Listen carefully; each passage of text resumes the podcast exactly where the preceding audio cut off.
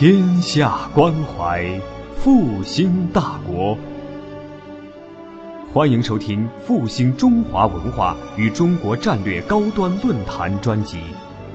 复兴论坛是由兴业全球基金与复旦大学共同发起，兴业全球基金主办的一项高端文化论坛。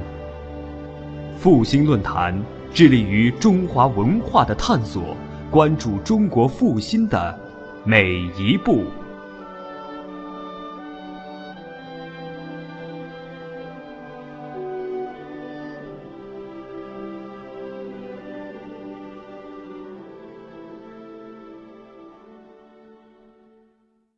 复兴论坛来约我讲的时候呢，我先给了一个很短的题目，叫“意志美”，就翻译成美。那么论坛的刘强宇先生呢，说太短，要长一些。另外呢，他还有一个要求，就是说最好把改行、改行这事情也说一下。因为我原来是学数学，后来 学数学教数学，后来一个比较跨跨度比较大的一个改行，改成文学翻译。这一点呢，我本来是没有准备讲的，原因就在于这个话题我已经在多个场合，特别是在《一边草》那本小说里面呢，都讲过，所以原来没有想讲。那么，既然刘先生提了这两个要求，那我当然都要照办。第一点呢，我就把题目改成了现在各大家看到的“文采来自透彻的理解”，或者号我心目中的翻译，够长了，很长的一个题目。第二点呢，我想一想，改行也可以看成是。改变了我的人生道路，或者说改变了我的生活方式吧。从这个意义上讲呢，我也把它纳入我心目中的翻译。就我心目中的翻译呢，其实也是一种生活方式。那么我想这样就可以讲。所以今天总的大概就讲三方面的想法。一个就是翻译是一种，对我而言，在我心目中，翻译是一种生活方式，翻译是一种感觉，翻译是一种平衡。其中，感觉那一部分可能会讲的多一些。嗯，很多年以前有一次跟那个。也是搞翻译，特别是搞翻译理论的那个许军先生一起聊天，他就看着我端详了一会儿，慢慢的说：“你是感觉派。”我想他是相对于 学院派而言，所以我欣然接受。那么今天其实我刚才看了。刚才主持人讲他紧张，我讲我比他更紧张，因为我看了这个八个字，我觉得很紧张。天下关怀复兴大国，我今天讲的东西离这个比较远，很抱歉。我今天讲的东西呢，其实讲到底，无非就是讲我心目中的翻译，还是跟我一开始讲的意志美是差不多的一个意思，所以还是蛮难，还是蛮难。先讲翻译是我的第二次人生。对我对我来说呢，它是一种新的生活方式。呃，我原来是，对不起，今天好像每次都是这样的。希望今天能够嗓子好一点的时候呢，他嗓子就不大好。嗯，我想人生都是如此。本来今天想讲一个平常心的问题，后来我想今天就不一定讲了，就是。翻译也是这样，我想今天要翻的好一点，今天未必翻得好。这有时候人是很怪的，人生也是，你说他无奈也可以，都是这样子。那么很抱歉，今天又是 讲的也不好，而且嗓子也不好。我从数学改行到文学翻译呢，其实这个改行的种子是少年时代就埋下的。我在初中的时候看书只多只快只杂，现在想起来恍若隔世。当时各种书都看，特别爱看的就是有些翻译小说。后来印象很深的，最深的就是我在一边条里反复讲到的那两位译者的译作，一个就是傅雷先生翻的《约翰·克里斯多夫》，还有一个就是王珂一先生翻的《傲慢与偏见》。现在我已经老了，我对这两本书。的看法跟当年已经不完全一样了，但是青春时代留下的那么美好的印象，我始终是埋在心里。对傅雷，对王珂一，当年我是敬仰之至，不甚对他们的意义是不甚向往之至，但是。这是现在回想过去看，回想觉得很清楚是这么一回事。当时自己很朦胧，很茫然，我一点也没有想到我是一个喜欢文学的人，我从来没有这个想法。一个初中生，一个高中生，特别当年我们读书比较年纪还比较小，我从来没想到过这一层。所以到高中毕业的时候，面临。填志愿面临文科跟理科的选择的时候呢，我就挺犯难的。我好像朦朦胧胧觉得我蛮喜欢这种文的东西，文科的有关的东西，但是呢，又很不幸的，我的数学什么还不错。我我我我始终想不明白，这是一个幸还是不幸？现在我只能说成是不幸。我妈妈呢，希望我能够报考数学系，啊，这个当中有一些原委，这我在一边条里讲了，今天就不不多讲。我就想，好吧，我就随我妈妈的心愿，报考了复旦的数学系。到了一九八零年代，也就上个世纪八十年代初的时候呢。当时我已经在华东师大数学系工作了，那么学校公派我到法国巴黎高师去进修，当然是进修数学。我搞的数学叫黎曼几何，是几何当中的一个比较专门的分支。嗯，到了巴黎高师以后呢，巴黎高师如果看过约翰·克里斯多夫的。朋友可能会有个印象，就里面不是有一个安多纳和他的弟弟，姐姐和弟弟那一段很感人的。弟弟奥利耶呢，就是后来考取巴黎高师以后欣喜若狂，所以当时我原来是学英语的，准备也是到英语国家去，但是当我听到。巴黎高师可以有一个名额的话，我马上想到奥利约欣喜若狂的那个情景、那个场景。我因为也学过一点，自学过一点法律，我跟学校讲我学过法律，我要去。后来就这样去。到了巴黎高师以后，待了两年多一点点。巴黎高师是一个随处可见哲人余韵的一个宽松的环境。在那样一个环境里，我思路开阔，胆子也大了，觉得改行去做一件自己喜欢的事情，并非大逆不道。从那时候起呢，脑有反骨，但是回来以后没有马上改行。因为是学校公派我出去的，学校派我出去的，我想我对，我还要报效一下学校，所以又又十年以后，我想再不改行，那实在太晚了。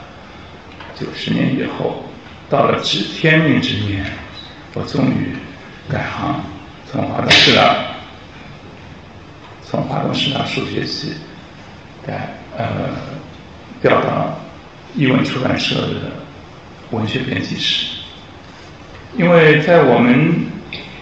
在我们这个社会上，实际上是不大有专业翻译这样一个工作的，除非你就自由职业。你必须，如果你要跨呃要挂靠在一个单位的话，那么像译文出版社这样的单位，还是一个比较理想的一个地方。所以总的讲起来，就少年时代埋下的一颗种子。在学了五年数学、教了二十八年数学以后，他终于发了芽，改变了我的人生轨迹。最近看到林丹羽毛球运动员林丹的一段话，颇有感触。他在《直到世界尽头》那本书里说。人这一辈子能够做自己喜欢做的事情，真的很难得。坚持自己的理想吧，也许会失败，但也不枉这辈子有过一次这么坚持自我、义无反顾的做好一件事的经历。生活永远被人安排好了，你不觉得这样很没意思吗？有时候，成功只是因为你多坚持一下。我觉得他讲的很好。我决定改行，坚持要做自己喜欢的事的时候，朋友当中有十十个当中有九个半是反对。我有个最好的朋友，他上海人，他跟我讲：“这个想到不要做了，你不要做。”但我义无反顾。支撑我的呢是历久弥新的兴趣，是对文学翻译的热爱。我很相信，兴趣能够改变人生。你对一件事情真正有兴趣的话，你不会做成。啊，这话也不能讲的这么满。有些领域我从来没有。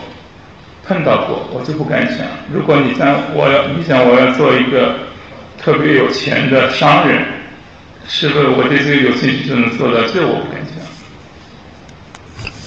我想就稍微稍微再小一点的事情，或者讲 力所能及的事情，只要你有兴趣，总能做到。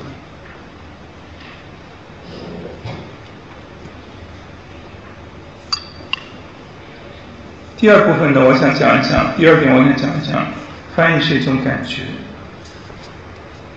我说翻译是一种感觉呢，也就是说，翻译是找出文字背后的东西的这样一个过程。有些人会问，会问我，嗯，如果假定有这么一个人，他外外文不错，中文也可以，是不是就一定？可以做一个好的译者呢？我说，实践表明未必。为什么呢？原因就在于翻译它不是一个物理反应，不是把把外文加上中文，再加上一本字典就能解决的。它不是一种这种样子的物理反应，它是一个化学反应，它要加。催化剂，在我看来，这个所谓催化剂就是感觉。如果你没有感觉，你不善于感觉，或者说你的感觉失灵的话，恐怕翻译是做不好。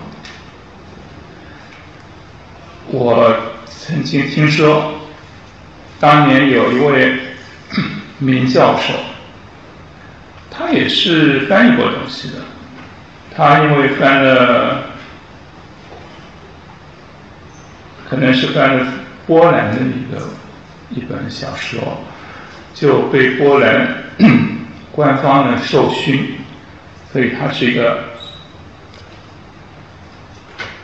在国外得过奖的一个译者，又是某高校的外文系的主任。听说王克一，刚才我不说起那个王克一吗？王克一当年也是编辑，他就拿了这位先生的译稿，他做责任编辑，他看，看了以后，王克一是个性情中人，看了以后，一肚子的火没地方发，他就把那个稿子拿起来摔在地上，拿脚去踩。但是踩完以后，他还还得捡起来再看，因为那个那个稿子是出版社已经约定的，你也不可能退稿。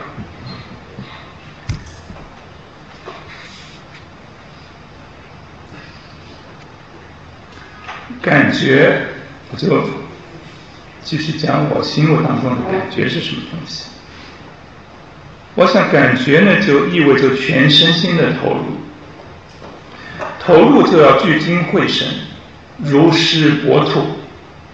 一个狮子那么大，一个兔兔子那么小，但是你看，狮子去搏杀一个兔子的时候，都是聚精会神。如果你全身心的投入，你就要像狮子去搏杀一个兔子那样聚精会神。也就是说，一个记译者要尽可能的找到。作者写作时候的状态、感觉，要找到他所写下的文字背后的东西。因为好的文字总是有感而发的，其中往往蕴含着他对人生的思考，以及他的生活状态，还有他写作时候的情绪。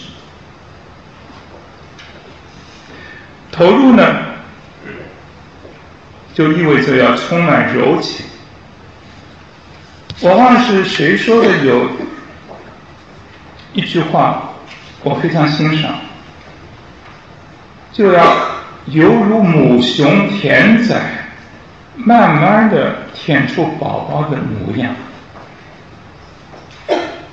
这就是说，一个译者他要静静的静下心来。仔细的把感觉到的东西在译文中传达出来，让读者也能感觉到它。投入呢，在我看来还意味着要舍得花时间，舍得花精力。梁实秋先生是个美食家，他写过很多关于吃的文章，写得很好。其中有一篇很有意思，他讲有一个朋友的太太某太太，她烧的萝卜汤特别好喝，每次都那么好。后来呢，朋友就忍不住要请教某太太，为什么萝卜汤这么一个很普通的一个一道汤，您烧的总是比人家味道都要好呢？那个太太讲：“哎呀，那再简单不过了，因为我加的比较多的排骨，加的比较多的肉。是啊，你吃到的是萝卜汤，但是如果他先加了那么多的肉下去，那个汤味道才能这么好。然后你把肉你看不到了，你看到的是萝卜汤。翻译也是这样，一个译者，他要舍得。”多花时间，多花精力。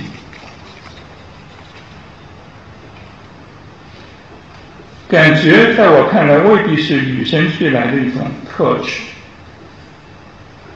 或许有的人呢，天生感觉比较敏锐，这些人当作家、翻译家，自然有得天独厚的优势。但是感觉敏锐度啊，在很大程度上还是磨练出来。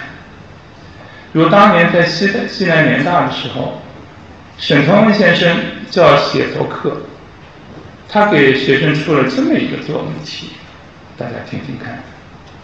记一间屋子里的空气。我想这种作文题完全完全就是训练感觉的敏锐度。吸一间屋子里的空气。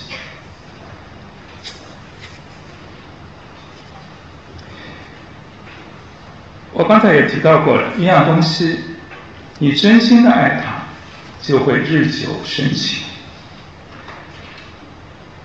这个情对翻译而言就是感觉，翻译是这样，其他事大概也是这样。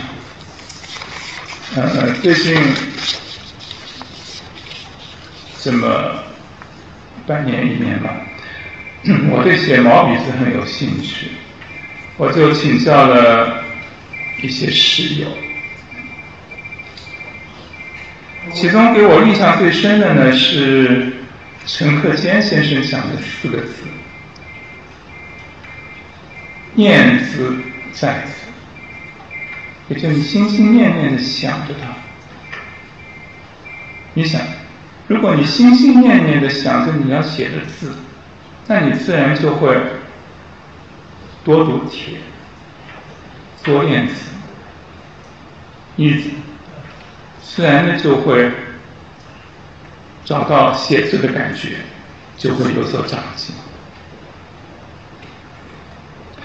我觉得下面这么静啊，这么安静，嗯，是不是讲的当中有些有些什么问题？不当然，现在你们也很难跟我说。我因为到过教室，我觉得最好的状态就是在安静不安静之间，那是最好。太安静了，说明或者是说的不是那么要听，或者是说的，比如我刚才说的，有些人、有些名字、有些什么东西，呃，不知道，那么是不是需要说明一下，还是怎么样？还是这个？反正我今天准备，我刚才跟刘老师什么也讲了，我准备讲的时间不太多，我大概讲一个小时吧，另外留一半个小时呢，想跟大家互动，希望到时候大家不要这么近，如果后面一段时间也这么近，那刘老师就要急了，那。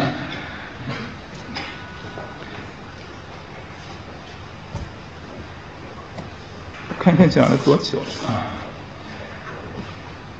刚才讲的是感觉，跟感觉有关系的，就是我们的题目当中讲的文采。翻译的，我主要是讲翻译的文采。翻译的文采呢，首先来自对原文透彻的理解，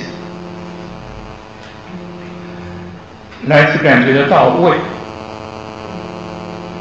自己没弄明白、没有感觉的东西，是不可能让读者感觉到的。理解透彻了，感觉到位了，才有可能找到好的译文，才能有文采。文采并不等于青词励志，文字准确，文字准确而传神，就有了文采。好的文字不是张扬的，不是故作昂扬的，不是发不是发狗血，也不是用力过度。好的文字是有感觉作为后盾的，是有内在的张力。我总感到好的文字有时候会有。给我这么一种感觉，它字跟字之间、句子跟句子之间是有种粘性，尽管是白话文。比如我，比如我比较喜欢的是像，嗯，太太早的我们就说，比如现在还在的，像杨绛先生，像稍微去世不久的像汪曾祺，像孙犁，这些人都是写白话的，他们主要是写白话。但是就是白话文当中，你看看他是大白话，杨绛先生写的好像是大白话，你仔细去看，它字跟字、句子跟句子之间是有一种张力，或者说有一种粘性。好的文字不应该是撒狗血，但是即便是李白那样的大诗人，有时候也难免会要撒狗血。汪曾祺先生在一篇文章中说：“这是他说，啊，他先先讲了一下写那个泰山，像杜甫的写得好，岱宗夫何如？其如亲为了，写得好。他接下来就这么写：相比之下，李白的‘天门一场笑，万里清风来’就有点撒狗血。”李白写了很多好诗，很有气势，但有时候底气不足，便只好撒狗血装疯。他写泰山的几首诗，都让人有底气不足之感。这是汪曾祺先生讲的一段话。好的文字也不应该，也不宜用力过度。还是汪曾祺先生说的一段话，他是说，他是批评周作人的。在我心目当中，我相信在汪曾祺先生心目当中，周作人是一个很了不起的散文大家。但是，即便是这样的散文大家，他难免也有着力太过的地方。他有一段，周作人有一段写费明，费明。就是写莫须有先生，呃，等等那些很有呃那那那个一个一个一个作家，周作人有一个他为费明的一本什么书写序，里面有一段话是非常有名的，这么一段话，说费明的文字呢，好像是一道流水，凡有什么港。凡有什么插港弯曲，总得灌注萦回一番；有什么岩石水草，总要批复抚弄一下子，再往前走去。这段话是非常有名的。以前我看的时候，我的印象就是真美，写的这么美。哎，王振奇先生说。周作人的序言就是刚才那个序言，有几句写的比较吃力，不像他的别的文章随便自然，灌注萦回、批复抚弄，都有点着力太过。看王自奇先生这几句话，我仔细想想，觉得。周作人的确是有点着力太过。回到翻译上来，译文要求准确传神，落脚点还是感觉。我是感觉派。下面我举几个简单的例子来说明一下。追寻逝去的时光，第一卷。也就去死亡家那边，末尾的地方有一段描写巴黎布罗尼树林的景色，一段文字。其中有一句呢，我是这样翻译的：风吹皱内湖的水面，扬起涟漪，它这就有了湖的风致。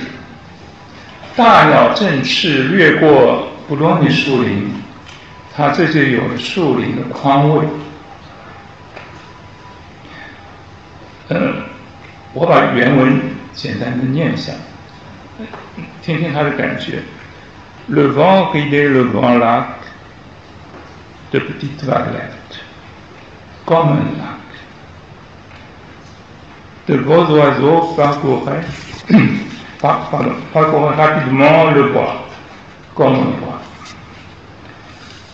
我这一文里面有了什么什么的风致，有了什么什么的宽慰，从字面上看是原文所没有的。但从意蕴上看，确确实实又是有的。我觉得这就是感觉。但找准感觉，并不一定是做加法，并不并不一定是要加一些字字眼。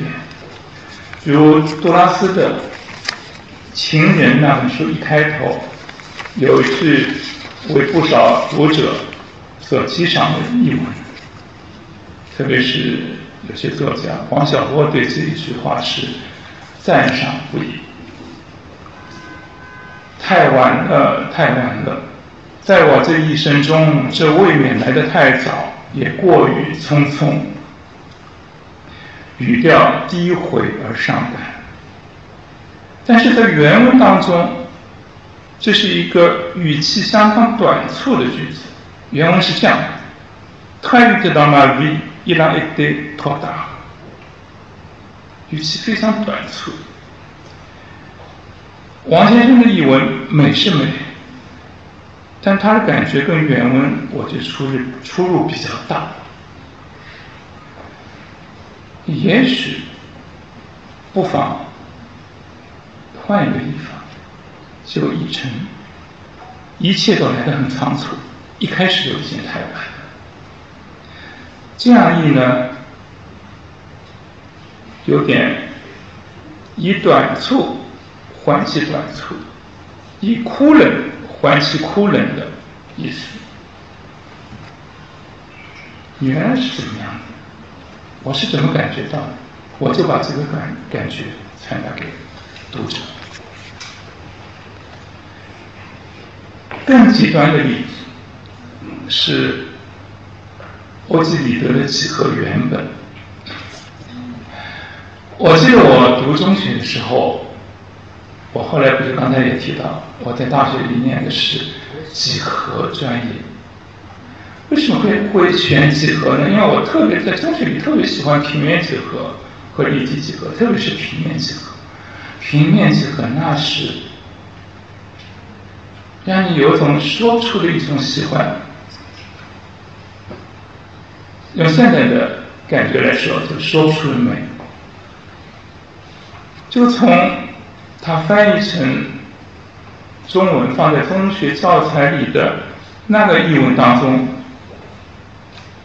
我们可以领略到源于准确、简洁的文采。在我看来，文采就是对原文透彻的、透彻的理解，不是青词丽句。哪怕是平面几何，在我眼里，它的文采很棒。让我终身难忘。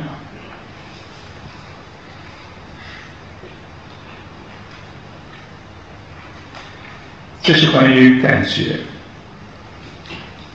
下面我想讲一下，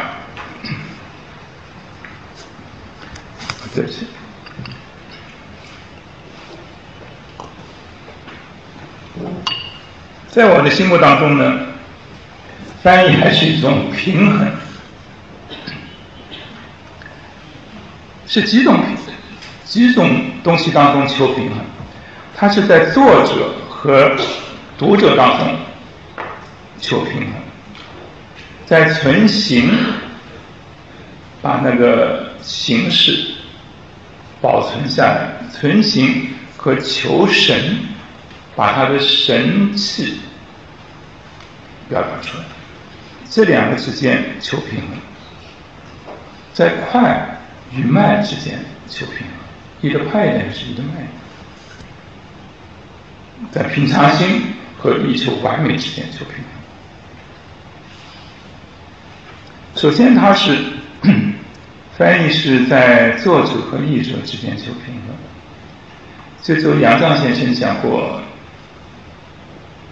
一个我认为讲的很好的一个话，他说。译者是一仆二主，他要同时伺候两个主人，一个是作者，你要把他伺候好；一个是读者，你要把他伺候好。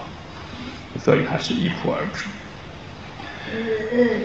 举个例子说，比如像普鲁斯特，刚才我讲他的最近逝去的时候，普鲁斯特我们知道他的特点就是写的句子特别长，怎么把他的长句翻成中文，这就有一个一仆二主求平衡的问题。他的句子到底有多长呢？啊，我们看过译文的朋友可能会有一点感觉。那么，法国的学者呢，做过统计，当然他们是就法文的七星文库本第一卷、第二卷，以它为蓝本做了一个统计，统计下来是这样的：超过一句句子就句号一个句号前面超过十行的。占百分之二十三，差不多就四分之一。在五行跟十行之间的，占百分之三十八，加在一起就是百分之六十一。换句话讲，你看到的法文本啊，你看到的十句句子当中有六句它是五行以上，所以我那个。我在一篇他那本小说里提到过，我到就是那个普鲁斯特的，我有点紧张。我看到有人拍照，我也有点紧张。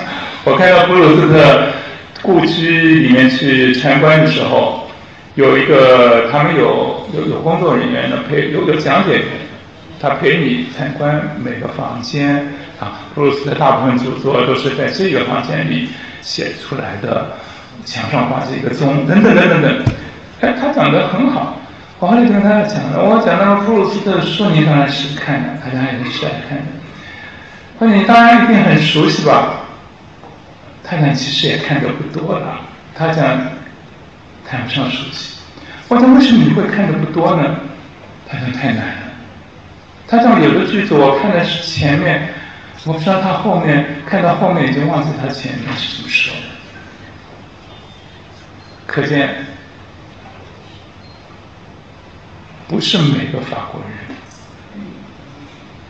都能很顺利的阅读普鲁斯特，因为他不是一个，他不是一个跟普鲁斯特毫无关系的人，他是一个普鲁斯特纪念馆的讲解员。啊，这是扯开去了，就是普鲁斯特呢，他的。多写长句，他喜欢写长句。译文呢，当然应该保留这种长而缠绵的韵味。但是中文的结构呢，也不同于法文。法文跟英文的结构是相相反的，它从句很多，插入语很多。那法文也好，英文也好，它的插入语插在中间，它的从句撒在后面，从句再从句。撒在后面，眉目还是很清晰。中文如果你把这些从句一般都要还原成定语或者是定语从句放在当中，那势必属于那个句子就肚子很大很大，非常臃肿，是没法看。所以既要保留一种比较长而缠绵的韵味。又要让中国读者能够看下去，至少在他正襟危坐的时候能够看下去，那么就一定要找一种平衡。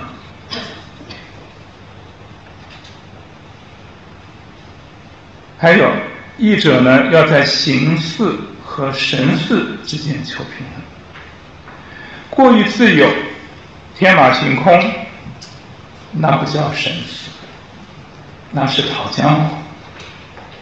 但是过于拘泥，啊，所谓 m o d e 呃，用英文讲是 word by word，也就是逐字对译，那样的译文呢，也会令人不堪入读。这种平衡，用杨绛先生的话说，就是要把控翻译度。杨绛说：“翻译度是他深造的一个词，我们就某一样东西甜不甜，我们有个叫甜度，对吧？咸不咸叫咸不咸叫咸度啊，总有有这个说法。他说，他想了一个翻译度，是恰如其分的翻译度呢，既对得起作者，又对得起读者，就是在形似跟神似之间去找一个平衡。掌握好翻译度呢，是译者必须做的工作。有的。读者，特别是有些作家，啊，我一个作家朋友，他就希望译者呢不要加工，他想你就把原作原原本本的翻出来就好了，可以让他们看清外国的同行究竟是怎么写的，你不要多加，你翻出来我能看看，我能看得懂。但这个要求，这种要求译者几乎不介入的翻译，其实是行不通的。除非你把翻译交给机器去做。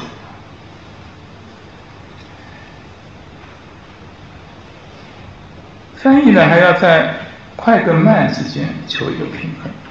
你是译的快一点好，还是译的慢一点好？其实这是一个问题。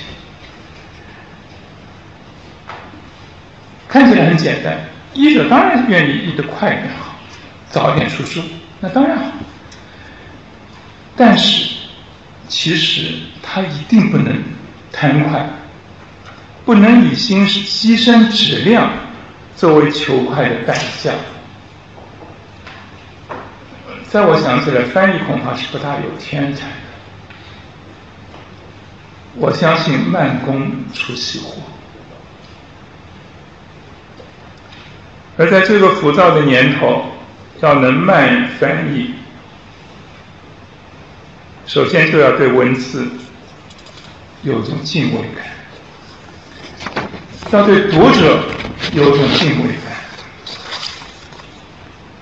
当一个译者对读者的宽容充满感激，而且对未来的读者充满期待的时候，他就有了这种敬畏感。关于我心目中的翻译呢，就先讲这些。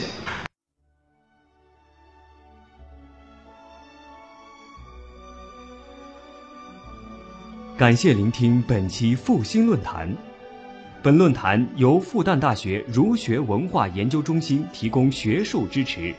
欢迎您关注复兴论坛的微信、新浪微博及豆瓣小站，复兴论坛主页三 w 点复兴 Chinese 点 cn，我们将向您推送更全面的资讯及更优质的论坛。